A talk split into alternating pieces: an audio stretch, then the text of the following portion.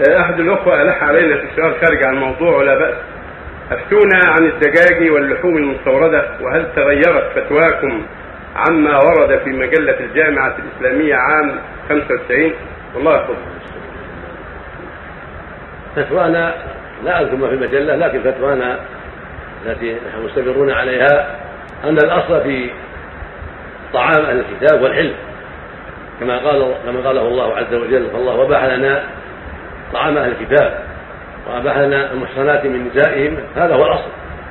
فما كان من ذبائح أهل الكتاب اليهود والنصارى فهذا حل لنا حتى نعلم أن هذا شيء معين محرم لأنه تولاه غير كتابي تولاه مشرك وثني أو لأنه ذبح على غير الشريعة بالخنق ونحوه. وما لم نعلم ذلك وجدناه مقطوع الرؤوس وهذا من بلاد النصارى أو بلاد اليهود فهو حل لنا. هذا هو الأصل. حتى نعلم خلاف ذلك هذه الفتوى التي أفتي بها بها لجنة الفتوى عندنا عملا بهذا الأصل. الله سبحانه وتعالى أعلم. نعم. ما حكم تعليق بعض الآيات القرآنية أو الأحاديث النبوية في لوحات داخل البيوت؟ انهم أنهم لا يقطعون الرؤوس.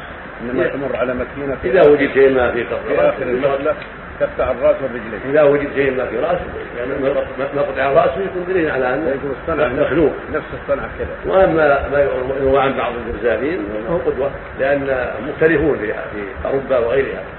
فيهم من يذبح الذبح الشرعي ولو بالآلة ولو بآلة تمر عليها الدجاج وغيرها تقطع رؤوسها. إذا مرت على الآلة محددة وقطعت الرؤوس كفى ذلك. ولو كان بغير يد خاصة. مثل المهم إذا كانت الرؤوس تقطع بشيء حاد يقطع الرأس ويريق الدم.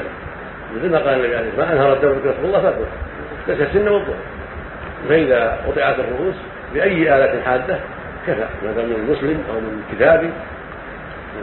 تسمية يعني غير ضروري يعني. تسمية واجبة لكن قد يجهلونها وقد يسمون ما يدري عنهم أيوه. والمسلم إذا ترك التسمية جاهلا أو ناسا حل ذبيحته وهكذا أهل الكتاب إذا تركوها نسيانا أو جهلا حل ذبيحته وإذا لم نعلم كذلك مثل ذبيحة المسلم قد يذبح وينسى قد يذبح يجهل قد لا يسمي ما يدري عنه فالأصل السلامة في ذبائح المسلمين هكذا ذبائح الكتاب.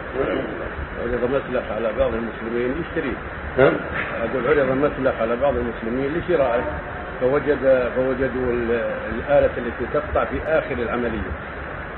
على كل حال الاصل السلامه والذي يعرف المسلك هذا المعين لا يشتري منه اذا عرفه اذا ما عرفه معلوم الحمد لله زي المسلمين المسلم فيهم العصاة فيهم الجحال فيهم كذا ومع هذا ذبيحه ذبيحتهم ولا نفتش لو اخاف ان هذا ما ذبح كما ينبغي اخاف ان ما سمى اخاف ان كذا تقدم لنا ولائمهم وناكلها اذا الاصل انه سمى وانه مسلم وانه خالف أهل الكتاب كذلك ولا ولا نضيق ما وسعه الله في أهل الكتاب